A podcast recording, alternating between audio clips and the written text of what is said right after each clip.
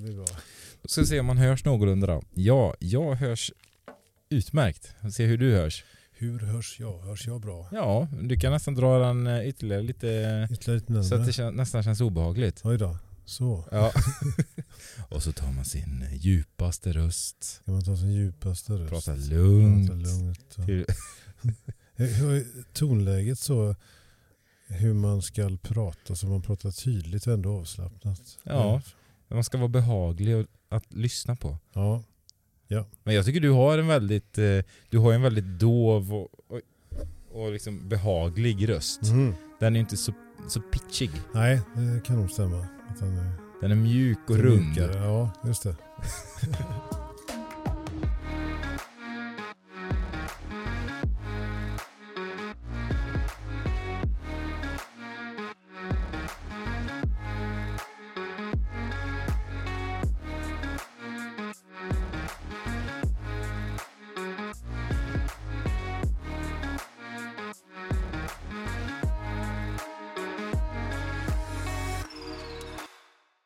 Björn Söderlund, kommundirektör i Skövde kommun. Välkommen hit. Tack så mycket Mattias. Tack. Vi pratade lite om hur länge man säger att man är ny på jobbet. Jag har hört att man får säga det i ett år. Hur länge har du varit här? Drygt tre månader nu och eh, jag känner att jag har kommit eh, gott in i jobbet. Eh, visst, e- ett år brukar vara bra för det blir en cykel att man är med under ett ja, vad som händer under ett år i en organisation eller som i det här fallet en kommunkoncern. Då. Så det, det där året har, tror jag, det är en, har, eh, en, ja, det är en rimlig tid att tänka. Men jag, jag har farit in i det. Jag är så glad också att vara tillbaka igen i, eh, i kommunlivet i sin helhet genom att jobba nu i Skövde kommun. Jag har varit ju då på Kommuninvest i åtta år och det är ju ägt av kommunerna, bland annat Skövde. Men det fokuserar ju i grund och botten på att finansiera välfärdsinvesteringar. Att eh, låna upp och låna ut pengar för, för skolor, förskolor, eh, äldreboenden, eh, energiverk och så vidare. Men det är den delen och då är jag glad att vara tillbaka igen i hela uppdraget. I kommunens varma famn. Ja, precis. I kommunens varma famn. eh, Där jag ju var i Jönköping innan och Falköping och även Göteborg och så. så att, men så är det. Att eh, helheten. Och vem är du då? Vem är det vi har fått som kommundirektör här? Ja, vem är jag? Jag eh, kommer... eh, Ja, född i Göteborg uppvuxen i Mölndal, i Bifrost i Mölndal. Och eh, dock skaraborgare sedan 32 år tillbaka. Eh, bor i Falköping och har gjort det de 32 åren. Fast jag då har jobbat i både Jönköping och Örebro under tiden. Eh, Hemmavid då? Bor du själv tillsammans med någon sambo, fru? Gift med Katarina eh, sedan snart 20 år.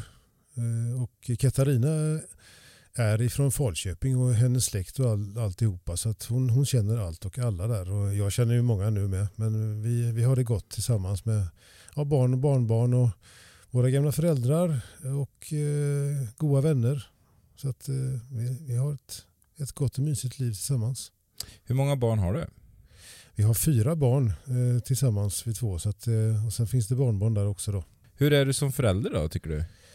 Eh, jag är väl eh, förälder som tycker om det där med att typ läsa sagor och bygga lego och sparka boll. Om man sammanfattar det. Så En ganska aktiv eh, förälder Ja. som- gillar att göra saker med Och barnen. göra saker, ja precis. Och det är lite kreativa. Lego är ju fantastiskt till exempel. Just att man bygger och nu skapar ju de små också liksom eh, världar i sina spelmiljöer som jag är ju helt novis på. Men, men det är kreativa. Men ändå så finns ju legot med. Lego har ju på något vis eh, levt med. Och, eh, eh, om, ja, det är nästan populärare idag än det var förr. Men det är fascinerande hur det har stått sig i konkurrensen med, med dataspel och annat sånt där. Ja men nu, nu är jag Jag vet inte detta så därför frågar jag dig Fanns lego när du var barn? För jag vet inte hur gammalt lego är Nej, inte jag heller. Jag, Ja, vi hade verkligen lego. Ja, ni hade det? Jajamensan. Och mycket också. Eh, Vi, vi byggde mycket med lego. Däremot så det här, det är ju mycket, mycket mer avancerat lego idag förstås. Men, men det fanns ju eh, då också. Så jag är uppvuxen med det. Och hur, hur var du när du var barn då? Var du likadan som du är nu som eh, förälder och mor och farförälder? Alltså en, ett aktivt barn som gillar att göra saker och hitta på saker? Eller hur var du? Ja men det var jag. Eh, Vi hade det här med att spela landhockey. Eh, det gjorde vi jämt. Eller sparka fotboll. Eh, och eh, ja, som sagt så byggde med lego och sådana saker. Men just det här att göra saker tillsammans.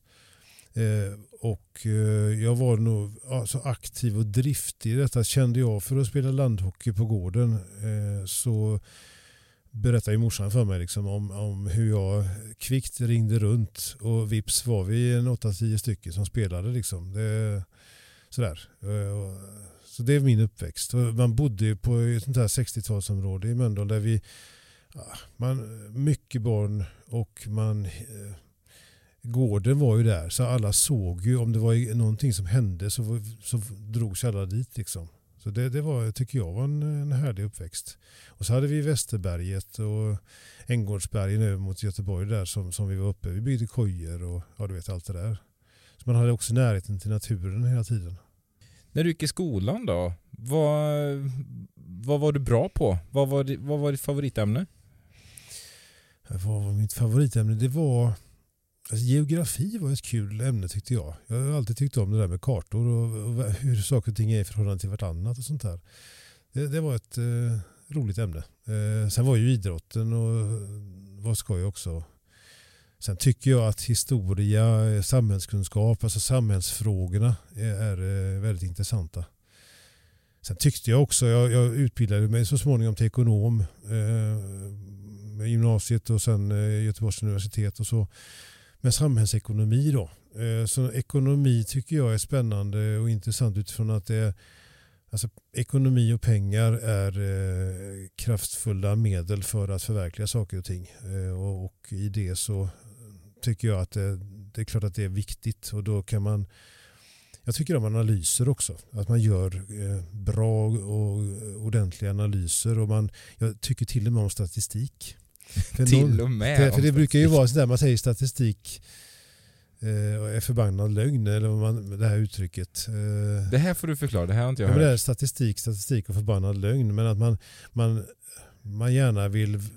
Man kan givetvis med statistikens hjälp Eh, visa det som man, vill ska få fram. Men om man använder statistik som ett vetenskapligt eh, verktyg så kan man ju faktiskt någonstans komma fram till fakta. Eh, faktauppgifter om hur det förhåller sig med någonting. Exempelvis brottslighetens utveckling eller vad det nu än är. Man upplever en viss utveckling. Men man har ju sett under många år exempelvis med brottsligheten att den tilltar inte i samhället totalt sett. Men den, den har, nu har vi ju haft och vi har ju utmaningar runt brottsligheten, gängkriminalitet och sånt på ett, och skjutningar som har varit det senaste nu. Som verkligen har eskalerat och det är otäckt. Men, men annars allmänt sett otryggheten, exempelvis otryggheten i samhället, det här med känsla av otrygghet men också så här faktisk eh, otrygghet, om man säger så, faktiska händelser och, och kombinera det där och jobba med det. Analysen av hur man upplever saker och ting och hur det förhåller sig. Sånt där tycker jag är intressant Mm. eh, och viktigt. Mm. Och vilka är de ja, så, så, där är statistiken som ex, exempel att man jobbar med, och det är så som vi också jobbar i den kommunala verksamheten, att vi, om vi kan se till att grunda i ja, fakta och en, en faktabaserad analys av något, någon, någon, fråga så kan vi därifrån eh, samtala och diskutera om goda lösningar utifrån fakta och eh, ta med oss tyckandet in i fakta om man säger så.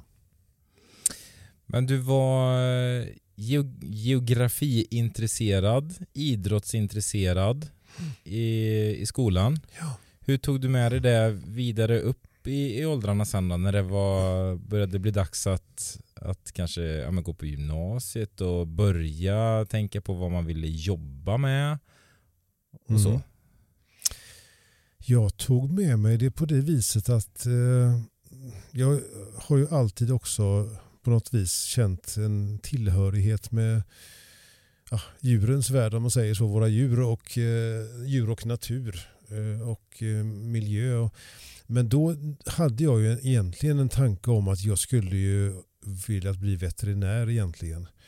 Eh, och, och det, men med betygen då så hade jag medelmåttiga betyg och sådär och naturvetenskapliga ämnena det var okej okay, du vet men det där med att komma in på naturvetenskaplig linje var inte det lättaste. Så det blev tre treårig ekonomisk. Man tänkte och ekonomi ska man nog, det brukar de säga att det, det är bra att man kan. Så på den bogen var det på något sätt. Eh, och sen så har jag alltid längtat efter att få jobba med miljörelaterade frågor på något sätt. Och det, det blev det på Kommuninvest så småningom med det här med grön finansiering och gröna lån. Miljöinvesteringar och sånt. Men, men i, den där, i det skedet då så blev det ekonomispåret. Men det blev också sen på Göteborgs universitet då förvaltningshögskolan. Och alltså offentlig ekonomi, samhällsekonomi. Eh, snarare kanske en företagsekonomi. Och det har jag känt är varit ett spår som väl förstås har gjort att jag har landat här. Bland annat då, samhällsuppdraget, välfärdsuppdraget. Eh, så jag känner att jag kom in, det blev ett spår, jag blev inte veterinär men jag kom in på ett spår som, som verkligen ledde rätt. Eh, efter förvaltningshögskolan så jobbade jag i Göteborgs stad eh, med sjukvårdsekonomi var det då först. Men jag kände direkt att ja, men det här det var en bra utbildning. Jag tyckte det var roligt, meningsfullt och eh, ja, du vet, att just det här att känna att det blev ett vettigt eh, val av utbildning eller väg om man säger så. Men veterinär, det är ju inte ens i närheten av eh, att jobba med ekonomi tänker jag. Var, var, kommer det, var kom det intresset ifrån? Det var ju en sak, alltså på tv på den tiden fanns ju en serie som hette I vår herres hage. En engelsk serie med veterinärer om veterinärer på 30-talet. Och jag såg varenda avsnitt. Men jag har alltid älskat djur och natur och sen har jag alltid tyckt det här att alltså, respekten för djur och natur. Att, alltså, vi är en art bland alla arterna av både djur och alltså, växtlighet och så vidare i världen. Och det där som jag också, det kände jag nog då med, men att, att ha respekt för varandra, empati för varandra och eh, ödmjukhet. Och mänskligheten har väl inte kanske visat så mycket ödmjukhet. Vi, vi är ju liksom det största bekymret på jorden egentligen vad gäller eh, eh, en hållbar utveckling. Har vi för lite och för dålig respekt för djur och natur tycker du? Ja det tycker jag, absolut. I, eh, man, man, ser, man hör, jag läste någonting nu nyligen om ja, fiskarna i Västerhavet, makrillen, de vet, har, har det blivit ett fiske någonstans vid, ja, vid några öar någonstans där ute i vattnet. Så, så stimmen vet det. De andra, alltså, du vet, sportfiskaren har dragit upp en, en, en firre på Hökensås. Så då, och så åker ju fisken i igen där i det sammanhanget. Då. Men den fisken vet sen, det gjorde jädrigt ont, jag blev väldigt rädd. Och jag vet precis var det var det hände någonstans och där ska inte jag komma igen. Är det så? Ja. Så jag menar, alltså, det här in, alltså, vi, vi har våra röna att djur, djuren förstår så mycket. Ungefär som att det skulle vara någon nyhet har jag tänkt på. Det är som våra hundar och katter och våra husdjur. De, de läser ju av oss totalt. Hur vi mår och så, och så vidare. Då. Så i det där känner jag att eh, ja, att man betraktar, vi betraktar oss själva som om vi skulle vara de smarta vi har viss smarthet nu för vi, vi har teknologi för hållbarhet men vi använder den ju för lite, för långsamt. Va? Men vi själva har ju ställt till det. Mm. Samtidigt som vi inbillar oss att vi är, är den, den smarta arten på jorden. När vi är, egentligen är den mest invasiva arten av alla. Med ödmjukhet så skulle, man, skulle vi komma väldigt mycket fortare fram om vi förstod det. Eh, så. Har du några djur själv eller har haft under din uppväxt? Ja, vi har haft hund till och från. Vi har i familjen finns det hundar, alltså katt och sånt där också. Och det, och jag, nu med respekt mot eh, eh, våra kära djur så har vi inte eh, husdjur just nu. För jag känner att när, när man har det så har man också ett ansvar för att vara hemma på ett vettigt sätt. Och, och eh, då kan man hellre vara lite helghusse och sådana här saker istället då till exempel.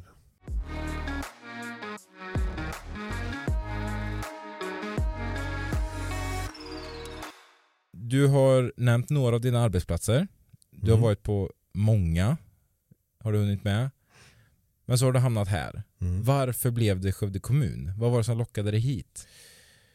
Eh, Det som lockade mig hit var det som jag var inne på förut, att komma tillbaka till hela uppdraget igen från Kommuninvest. Kommuninvest har varit en jättebra tid på temat hållbarhet. Eh, jag har lärt mig jättemycket med, med grön finansiering som jag har varit med och byggt upp. Eh, och eh, även där lån för social hållbarhet. En, en sån här låneprodukt till i sammanhanget. Men då kände jag ju också det här att nej, men nu vill jag tillbaka och jobba med hela kommunkoncernen. Och då var det som så att i den dialog som blev med Skövde så kändes det jättespännande för att jag har jobbat tillsammans med många i Skövde under de här åren på Kommuninvest. Skövde har varit väldigt bidragande till flera person, nyckelpersoner här i Skövde. Bland annat Rebe- Rebecca Tillén och Buzz Tyson eh, med flera har varit ytterst delaktiga i, i Kommuninvests utveckling. Eh, Men då var det också så här att jag har en så god bild av Skövde och det blev också väldigt tydligt sen när jag berättade för andra att jag ska sluta på Kommuninvest i Skövde. Därför att då fick jag kommentaren från så många. Ska du börja jobba i Skövde? Vad roligt. För där var skoj. Skövde. Det var väldigt, väldigt påtagligt. Och det var att här är det utveckling. Här händer det saker. Innovativ kommun. Och jag tyckte också det här att Skövdes uppdrag att jobba för Skaraborgs bästa. Att jobba för region tycker jag, delregion är viktigt. Arbetsmarknadsregioner är, så, så, de är så starka om man jobbar bra. Och här har vi fantastiska möjligheter framåt med Mariestads eh, fabriken, bland annat batterifabriken där Volvo och så, jämte allt annat vi har. Men det var väl det som gjorde att jag hamnade här. Det kändes väldigt, väldigt eh, spännande och roligt. Och, och just också få, för jag hade, jag hade jättefina år i, i eh, Jönköping också, eh, som vice stadsdirektör där och vice vd. Jag hade några spännande år på Kinnarps också efter, efter Jönköping på, med, med offentlig miljö som ekonomidirektör där. Eh, och det, var, det var väldigt spännande också. Men jag tycker om välfärdsuppdraget. Och jag var 17 år i Falköping. Och jag var ekonomiansvarig på de mjuka sektorerna. Eh, Först socialtjänst, eh, socialförvaltningen, sen barn och ungdom, barn och utbildning och så ekonomichef då sen i kommunen. Eh, Du blev nyfiken. Du, de mjuka sektorerna. Ja, precis. Man brukar säga så här mjuka och hårda sektorerna är ju, då, är ju fastighet och gata, park och, och så vidare. De tekniska sidorna. Men eh, Eh, man brukar ibland eh, benämna de mjuka sektorerna. Det, det är eh, de här två största egentligen. Eh, ja, omsorg, socialtjänst och, och utbildning som ju faktiskt de två består. I en kommunkoncern eller en kommun så, så utgör de eh, ungefär eh, 40 procent var om man ska vara slarvig i, av den totala kommunala verksamheten så 80 procent tillsammans. Eh, Så det, men, men det har varit eh, Ja, jag hade bara Mm. aldrig hört uttrycket mjuka sektorer. Så Nej, det lärde jag mig någonting ja, nytt. ja, Mjuka och hårda. Är det någonting som är vedertaget att man säger så? ja, det finns det absolut. Det gör det. Ja. det Ja, du ser, Ja. jag har lärt sig någonting idag Ja. också. Det är fantastiskt. Du, vad gör du när du inte jobbar då? Ja, då när jag inte jobbar så... Jag, ja, det här med motion och röra på sig i naturen eh, gillar jag. Eh, jag tycker att eh, vi har cyklat ganska mycket. Jag sparkade i boll förr. Jag spelade fotboll fram till jag var 40 år och var målvakt. Floby spelade jag i och sådär motionär liksom. Men, men det var kul. Jag, jag, jag tycker om det. Men sen har det blivit eh, jag har tränat rätt mycket genom åren så men nu är det mer att träna bara för att må väl och ha det gött. Och cykla är kul. Eh, nu byt, skiftade vi från eh, sån här landsvägsracerhojar till mountainbike istället eh, exempelvis. Och det tycker jag är, mountainbike är kul. Ut, man kommer ut i naturen och skogen och sådär. Så det sånt gillar jag. Skulle du säga att du är en aktiv person? Ja, det får jag väl ändå säga att jag är. Jag är aktiv. Men ju- jag har släppt det där med det prestationsbaserade. Det var ett antal år. Jag, jag har sprungit Lidingöloppet många gånger och jag har gjort klassiken en gång. Jag har åkt Vasaloppet då. Eh, och simmat det där Vansbrosimmet och, och, och, och sådär. Och det, varit, det var kul. Vilken disciplin eh, tyckte du var lättast respektive svårast? För mig var löpningen lättast. Den, eh, och det har sprungit ganska många Göteborgsvarv och sånt där också. Det passar mig bra. Det som var jobbigast det var egentligen eh, simningen. Och den var inte jobbig fysiskt. Den var den lättaste fysiskt att simma tre kilometer. Men mentalt, där fick jag en sån här situation där jag var tvungen att övervinna mig själv. För i starten där, 250 personer ner i vattnet. Med, det kändes som att det var bara armbågar och knän överallt. Så jag fick ju panik i princip. Och fick övertala mig själv att fullfölja den här eh, simningen då. De tre kilometrarna.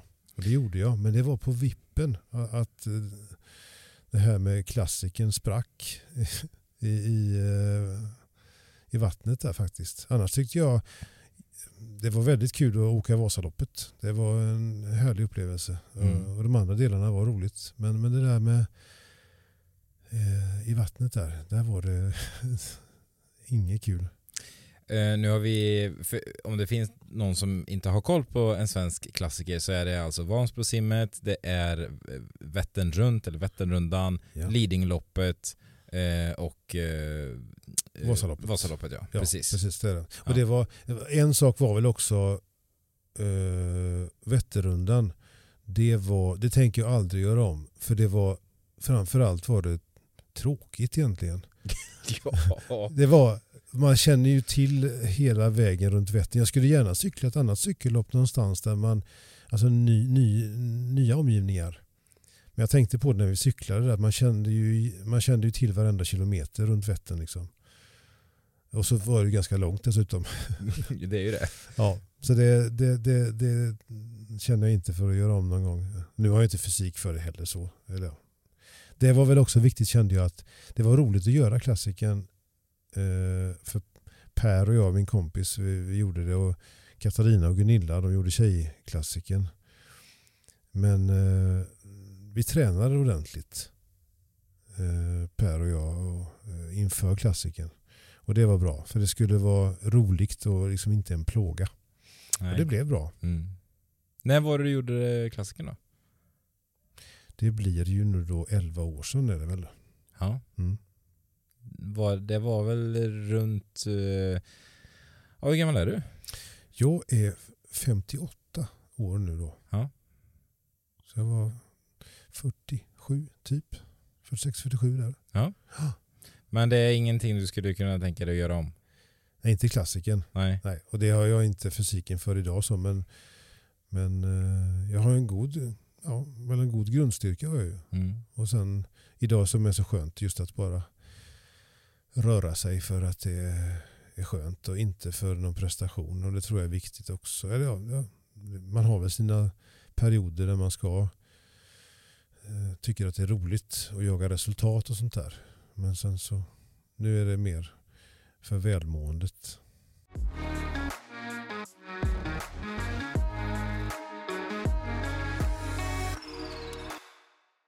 Kommundirektör yrket i sig, vad gör en kommundirektör egentligen? Ja, kommundirektören är ju eh, den högsta tjänstepersonen i en kommunkoncern eh, Eh, och har då ansvaret för att leda ja, kommunkoncernens arbete eh, och i relation till eh, beslutsfattarna, nämligen ytterst då kommunfullmäktige, politiken, politikerna. Och för kommundirektörens del så blir ju chefen för kommundirektören är i grund och botten kommunstyrelsens ordförande. Och det är Katarina Jonsson nu och Therese Ahlström kommer det bli nu vid årsskiftet. Eh, och så man blir liksom lite grann i timglaset kan man ju säga där mellan politik och förvaltning så, så är det uppdraget att leda. Och eh, kommundirektören har som i Skövdes fall så har vi sektorer, vi har sektorschefer vi har bolag och där har vi vdar. Eh, och I mitt fall så är jag då eh, kommundirektör och tillika så är jag vd i, i Skövde Stadshus AB. Så att, och Vad innebär det att vara VD i Skövde Stadshus AB? Det är det moderbolag som man säger som äger bolagen i Skövdes kommunkoncern. Och det är eh, Skövdebostäder, det är eh, Skövde Energi, Kreativa Hus, eh, Baltasar med flera. Då. Eh, och då, då är det här det bolaget äger de samtliga andra bolagen. Så Skövde Stadshus AB är liksom någon form av paraply och sen så ligger de här kommunala bolagen under? Ja, precis. Så är det. Så det är liksom bolagskoncernen eh, i, i, i den stora koncernen. För då, sen är det så att eh, Skövde kommun och det är fullmäktige ytterst. Eh, till bolagen ger man ägardirektiv vad de ska göra. Förvalta som Skövdebostäder, förvalta bostäder, bygga bostäder, hålla ett visst resultat, ekonomiska krav och så vidare. Eh, så man bedriver det långsiktigt. Det finns någonting i kommunallagen som jag vurmar för apropå hållbarhet och det är god ekonomisk hushållning heter det i kommunvärlden. Och det är att bedriva den kommunala verksamheten hållbart eh, och mycket med generationsperspektivet. Att vi liksom bygger välfärden hela tiden. Eh, vi måste se till att, att eh, dels ha en god eh, omsorg, god vård, god skola och vi ska också förvalta och ta hand om vårat, ja, det bestånd som vi har i en kommunal balansräkning. Väldigt mycket fastigheter är det. Skolor, förskolor, bostadsbolagets fastigheter och så vidare. Och det ska underhållas och, och vi, vi ska ja, hålla efter det helt enkelt på ett bra sätt så att kommande generationer har fina bra skolor att vara i eh, och också bostäder och sånt. Eh, och eh, då får man göra mycket, det är mycket avvägningar förstås då, prioriteringar i, i en kommunkoncerns budget. Eh, men det är ju en del för kommundirektören också att styra att vi har en god ekonomisk hushållning och då, då finns det ju en ekonomichef som ansvarar för de strikta ekonomidelarna. Men sen har vi hela det här att vad är det för verksamhet vi ska bedriva i en kommunkoncern? Och då finns det så här för nämnderna reglementen och uppdrag och det finns, skol, det finns lagstiftning som grund, skollagen och socialtjänstlagen och så vidare. Och då ska vi bedriva verksamheten i enlighet med lagstiftning, med, med reglementen och så vidare. Också jag ska ju vara förebildlig som ledare, att jag har ett ledarskap som gör att vi tillsammans har en god eh, eh ledarfilosofi eh, i Skövde kommun, vilket jag tycker att vi verkligen har. Det är så duktiga medarbetare och så duktiga chefer. Och vi ska vara förebildliga. Vi har visionen som grund. Det här med att vara modig och nyfiken och de här eh, ledorden till exempel. Kreativitet. Medarbetarna ska känna att det är kul att jobba i Skövde kommunkoncern. Och då blir vi som chefer nyckelpersoner i det. Att, att, och då blir det mitt uppdrag också att som högste chef då se till att jobba med tillsammans med cheferna på ett bra sätt. Och en, en chef hos oss ska känna att man har ett gott stöd i sitt ledarskap.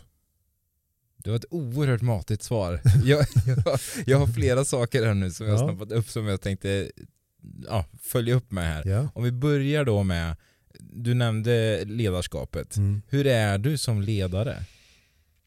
Eh, som ledare är jag eh, jag vill vara en lyssnande ledare så där medarbetaren känner förtroende och kan komma och prata med. Vi kan prata om saker, allt, allt eh, vad man behöver. Eh, också en ledare som ska vara alltså, stimulera och ge utmaningar. Och, och det jag önskar är att jag kan bidra så att en medarbetare utvecklas. Att man, om man någonstans eh, får, får, uppleva att eh, Eh, vi åstadkom tillsammans så mycket mer än vad, vad jag trodde från början eller vad den trodde. Att man, man, liksom, man testar sina gränser och så märker man hur vi, hur vi tillsammans åstadkommer det här klassiska 1 plus 1 blir 3. Och den, den, eh, och den, sån vill jag vara som ledare. Att medarbetarna ska känna att eh, man har förtroende, man får utmaningar och eh, man växer med uppgiften. Och tycker att det är roligt att jobba. Nu, det är inte meningen att vara ifrågasättande, även fast det låter så.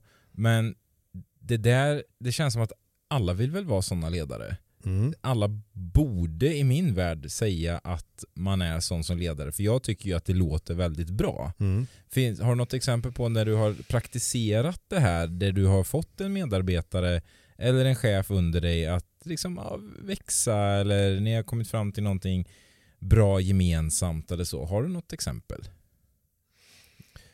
Det här var inte Ja. du förberedd på ska Nej, jag säga. nej, det är lugnt. Eh, Jag tänker att jag försöker tänka i huvudet för det finns många, alltså, man kan känna att principiellt är det där att jag, alltså när jag upp, och det har jag upplevt många gånger att eh, om vi har ett utvecklingsarbete att göra, att det blev så mycket bättre än jag någonsin kunde tro. Jag man har sina bilder från början, vad är det vi ska åstadkomma? Exempelvis det här med gröna lån och grön finansiering som jag drog igång 2014 i, på eh, Kommuninvest. Idag är det över 500 projekt och 90 miljarder i utlåning. Och, och, runt om i Sverige, bland annat Aspö här, eh, den stadsdelen är, är, är grön finansiering på. Men när jag sa, drog igång det där, att, att det här måste vi göra. Så, så med medarbetarna då, att, att formera arbete tillsammans och hur, hur människor tar initiativ och, och är aktiva i det. Och jag kan känna att jag stimulerar dem i deras, alltså genom mitt ledarskap. Inte, för jag har ju också, man har också varit med om att man har haft chefer som har detaljstyrt, som har haft kontrollbehov. Och man har känt sig begränsad som medarbetare istället. Kontrollerad och, och begräns, avgränsad. Liksom. Och det, är sån, det är exempel på det som, som jag tror man kan känna igen sig i.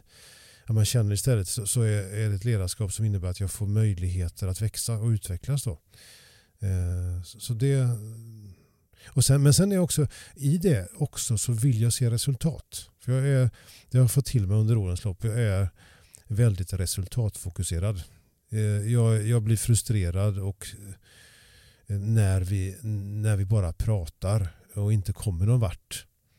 Och det har varit, jag har märkt också en bra drivkraft eh, som jag har i mitt ledarskap. Att jag får saker och ting väl att hända då. Det har jag också fått till mig. Eh, Att gå från, för man behöver ju prata igenom saker och ting förstås, men någonstans behöver man också börja agera. Vet du vad jag tänker på då? Nej. Jag tänker på när du var barn och ville spela Mm. landhockey. Precis. Få saker att hända. Ja, det, Lyft luren och, och börja ring. ja visst. Ja, men det, det är ett jättebra exempel. Och det, det, drivkraften fanns där som du säger redan då. Mm. Och den, den har jag med mig. Och just det här att också, en sak som jag också får till mig är att jag är tydligen bra på att luska rätt på vem vi ska ha med i någonting. Liksom och hitta, hitta nyckelfigurerna. Och, och, och nyckelfigurerna hittar andra nyckelpersoner. Liksom. Hur vi bygger, hur vi bygger teamet. Och jag fokuserar nog i mitt ledarskap, eller det gör jag på, på varje persons du vet, de unika förmågorna. Eh, att, att verkligen fånga upp dem. Men den här personen är ju faktiskt grymt bra på det här och den är på det. Och hur får vi ihop det? Så det är väl också en del av mitt ledarskap tror jag. Är du en personkännare skulle du säga? Eller går du på Ja. vad det står på personens anställningsbevis? Nej, det gör jag inte. Jag är en personkännare. Jag, jag tycker om att möta människor. Och eh, varje persons... Ja, det, jag blir nyfiken. Jag tycker det är kul eh, att möta människor. Och sen så känner jag verkligen varje person alla människor känner liksom det respektfulla mötet, att dialogen, att man, man hittar, hittar varandra. Och jag tycker inte om det här hierarkiska beteendet, du vet, där man, maktspråk och sånt där. Där man gör sig märkvärdig. Bara för att man är en chef så är man bättre än någon annan. Sånt där får mig att liksom resa ragg. Man försöker utnyttja sin position och man, man uppenbart värderar vissa människor högre än andra. Jag tror att det har lite med livserfarenhet och ålder att göra och att man, att man blir liksom tryggare i sig själv ju, ju kanske äldre man blir. Nu gäller ju inte det alla såklart, men just den här att man eh, om en eh, 25-åring skulle bli chef Mm. så kanske den vill hävda sig på ett lite annat sätt än om en 58-åring med jättelång erfarenhet professionellt blir chef.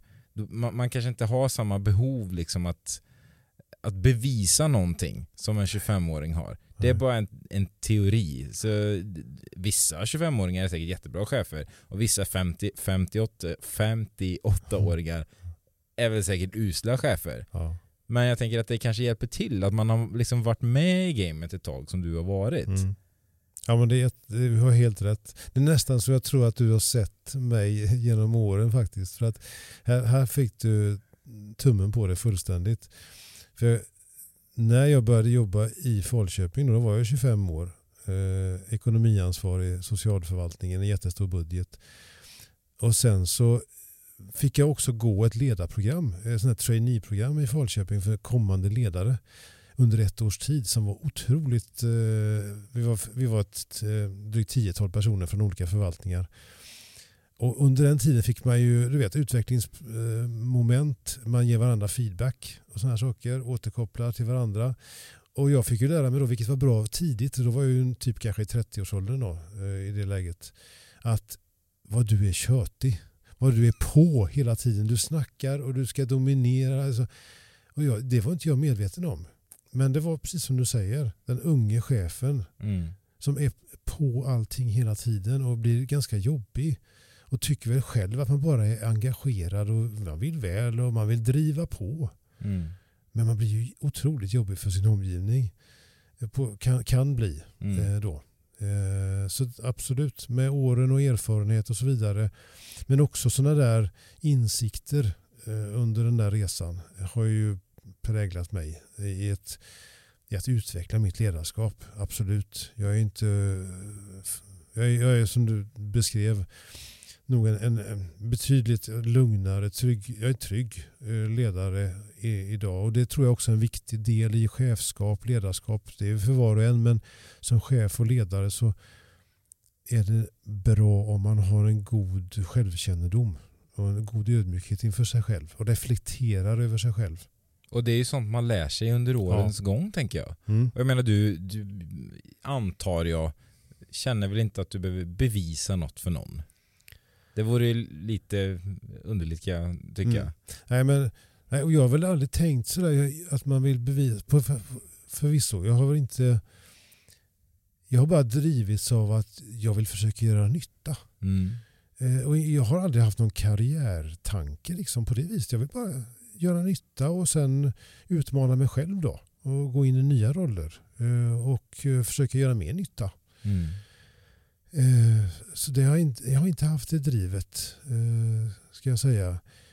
Utan mer det här, vilja göra nytta. Men som du säger, i iven när man är ung så, så kan, iven är ju viktig för det är där drivet är, då utmanar man ju gamlingarna också. så det, det är viktigt, och det är härligt med unga människor som, som tycker att det liksom går långsamt och är soffigt och så vidare. Och det är återigen den här dynamiken, teamen, hur man jobbar ihop. Eh, det är där som magin uppstår på något sätt. Mm. Har du reflekterat själv över nu då? Du pratade om att du har inte liksom haft någon tanke på karriär och, och sådär. Men har du reflekterat över att nu är du ju faktiskt högst upp på karriärtrappan när det kommer till kommunal verksamhet? Ja, jag, har väl reflekterat över det absolut. Det har jag gjort givetvis. Eh, Och hur känns det då?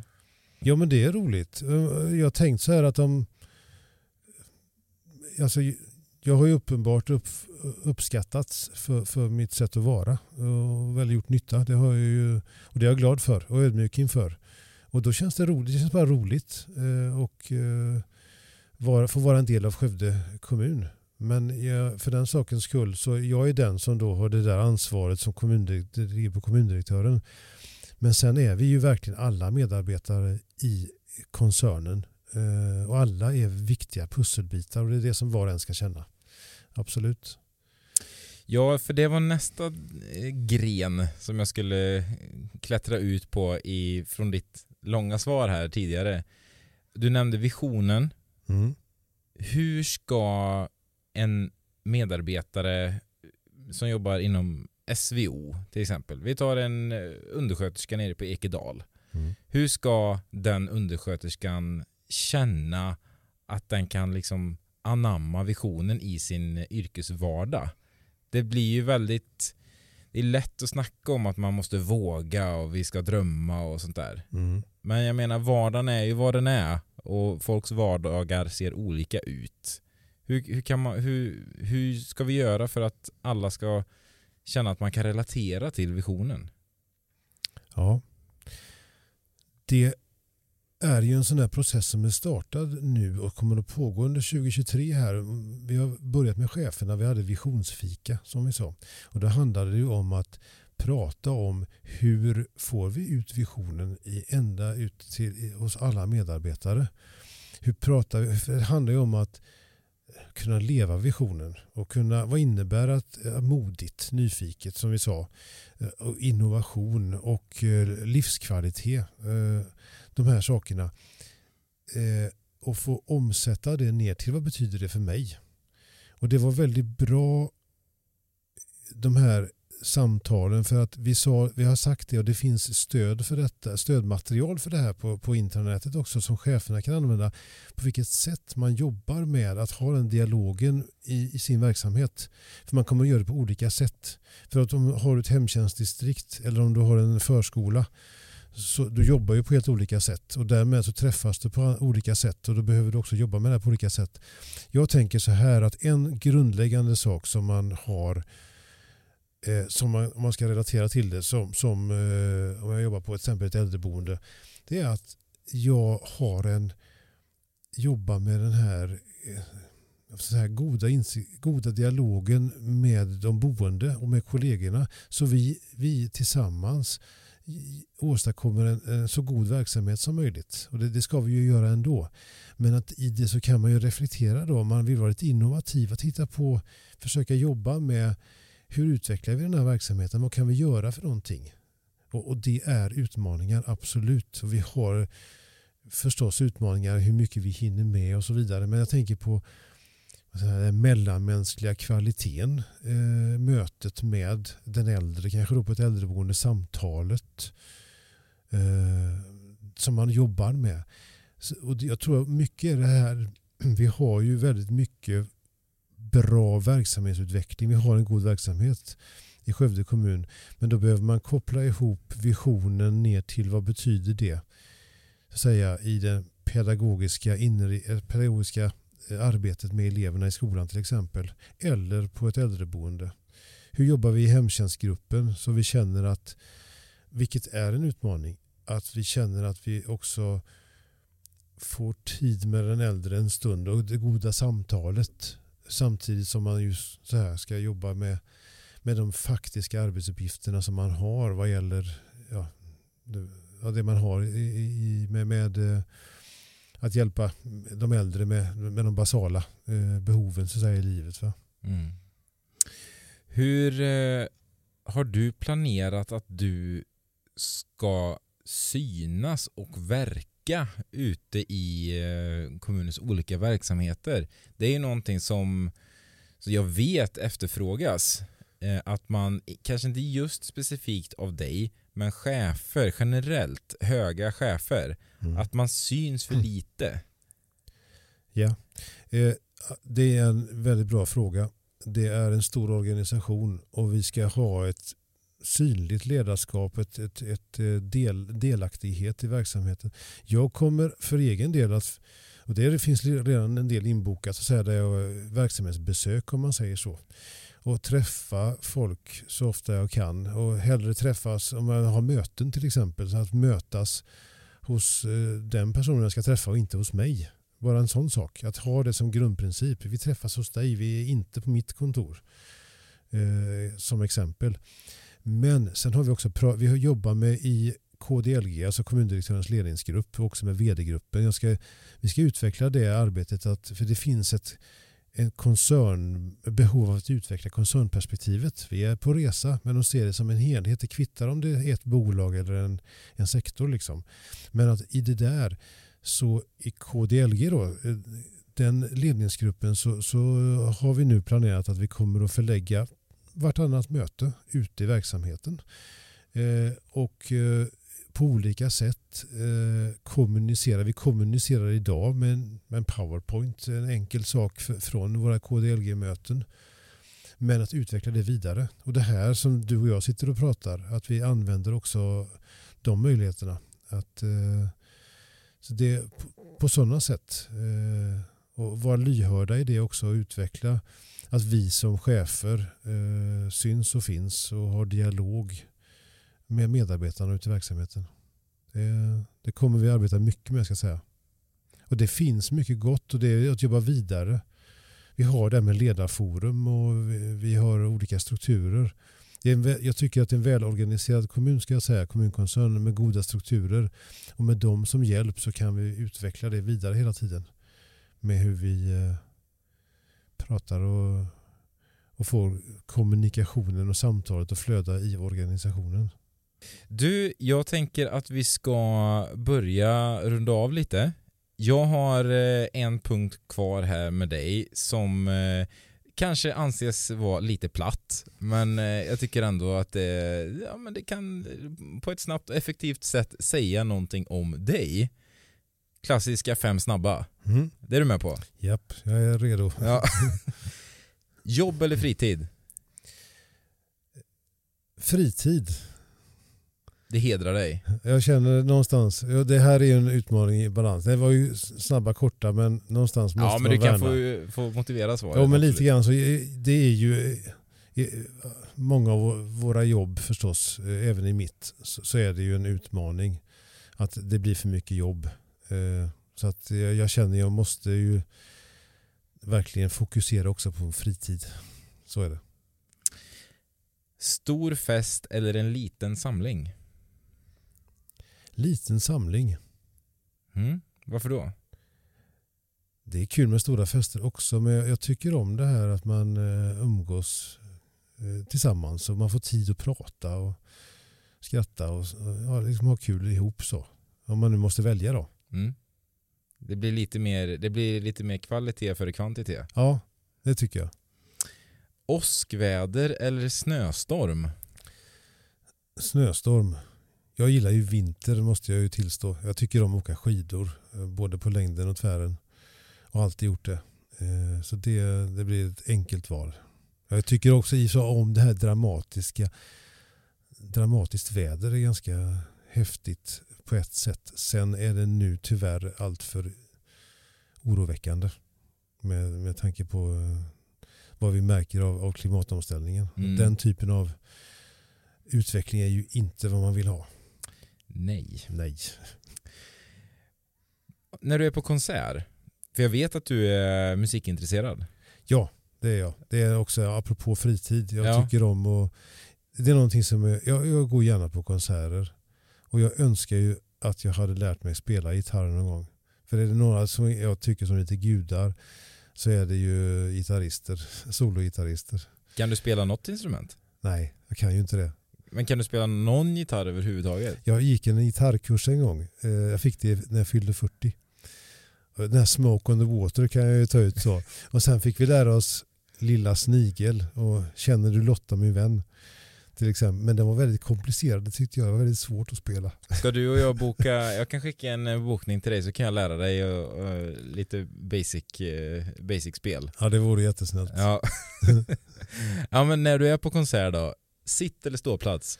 Ståplats. Varför då? Det är väldigt skönt att sitta. Ja det är det. Men eh, en kompis, John och jag, vi är på konserter ganska ofta. Vi var, ganska, vi var nyligen i Partille Arena med Alter Bridge. Amerikanskt band som är bra. Och vi stod i, det var ju förband också, så vi stod ju där i fem timmar. Men man vill ju vara nära scenen, komma nära känslan, tycker jag. Så att eh, för mig blir det det. Har ju varit kallt nu ett tag. Är du hellre för varm eller för kall? Jag är helst för kall egentligen. Jag tycker det är jobbigt när man blir för varmt. Jag, eh, jag är gärna i, i fjällen på vintern hellre än på någon extremt varm plats på sommaren om man säger så. Och då har du ändå skjorta, tröja och kavaj på dig. Ja, idag har jag det. Det Ja. känns varmt. Ja, men faktiskt. Jag har blivit mer frusen med åren. Jag, jag, förr frös jag aldrig. Men Nej. nu kan jag faktiskt göra det. Och det, det är väl som det är med ämnesomsättning och annat antar jag. Du är väldigt stilig idag måste jag säga. Ja. Det, det får jag ändå ge dig. Jag har ju berömt dig förr för din eh, klädstil. Idag skulle jag nog vilja säga att du det är tjusigast hittills. Ja, tack så mycket. Tack. Jag försöker att se rekorderlig ut. Ja men du gillar kläder och sånt va? Kläder och mode och... Egentligen inte så. Eh, Att jag, jag, vill, jag vill se snygg och, och, och, och eh, ja, eh, korrekt ut. Liksom. Så. Men jag, jag är mån om att jag har kläder som jag trivs i. Det är jag. Jag tycker, om, jag tycker mycket om skor och handskar och sådana där saker. Och, eh, och ja. men, men just att jag vill känna mig bekväm. Men jag har god hjälp hemma av, eh, av Katarina och av och barnen och så också. I, i att, och få råd liksom, om, om klädval och sånt. Men, eh, men det är viktigt för mig att eh, jag ska känna att jag trivs. Jag, har, för, försöker faktiskt undvika slips så mycket jag kan. För det känns som att det, det, man stryps lite grann sådär. Ja, det är väl inget måste. Nej. Nej. Men, men, eh, nej, men det, det är, kläder är, är väl viktigt. Det, det är det ju. Ja. Du, Björn, tack så jättemycket för att du kom hit. Och jag Tack vill, själv Mattias, det var jättekul. Ja, vad härligt. Jag vill önska dig en eh, god jul, för eh, när vi sitter här och pratar så är det den 15 december. Det är nio dagar kvar. Hur ser julplanerna ut? Ja, de ser ut, vi, vi är hemma och tillsammans med familjen helt enkelt och har det gött och äter gott tillsammans. Och vi ska inte åka iväg någonstans och det brukar vi inte göra utan vi är, Ni ska vara ute och spela landhockey. ja det Ja. blir det. Det blir landhockey. Blir det det? Ja det, det gör det nog lite så med, det kan det mycket väl bli. Med barnbarn Med och... barnbarn. Ja, precis. Ja, kul. Då får, du nästan, då får du nästan skicka en bild. Ja, Ja det ska jag göra. det är bra. Absolut. Tack så mycket Björn. Eh, och tack för att ni har tittat och för att ni har lyssnat. Är det någonting som du vill säga som du inte har fått sagt? Nej jag vill, nu när vi sitter här då, önskar jag alla en, en god jul och ett Ja, gott du, nytt år. du kan hälsa in i kameran där. där. Den rakt fram där. som- Den kameran där Den kan ja. du ta. Ja. Men eh, då får jag passa på att tillönska alla eh, god jul och ett gott nytt år och hoppas ni får riktigt mysiga dagar och får eh, möjlighet till ledighet. Sen vill jag rikta ett särskilt extra lite god jul och gott nytt år också till er som arbetar mycket under helgerna. Ni gör en så stor insats och för vi, kommunen Skövde, vi är ju igång året runt, dygnet runt och det är ju tack vare er medarbetare. Så att ett extra, extra god jul och gott nytt år till er. Och vet du vad du gjorde nu i och med att du skickade ut den eh, julhälsningen? Nu sätter du press på mig att jag behöver få ut den här innan julledigheten. den här inspelningen. Ja, Jag löser det. ja. Tack så mycket Björn. Ha det bra tills vi hörs och ses nästa gång. Hej då.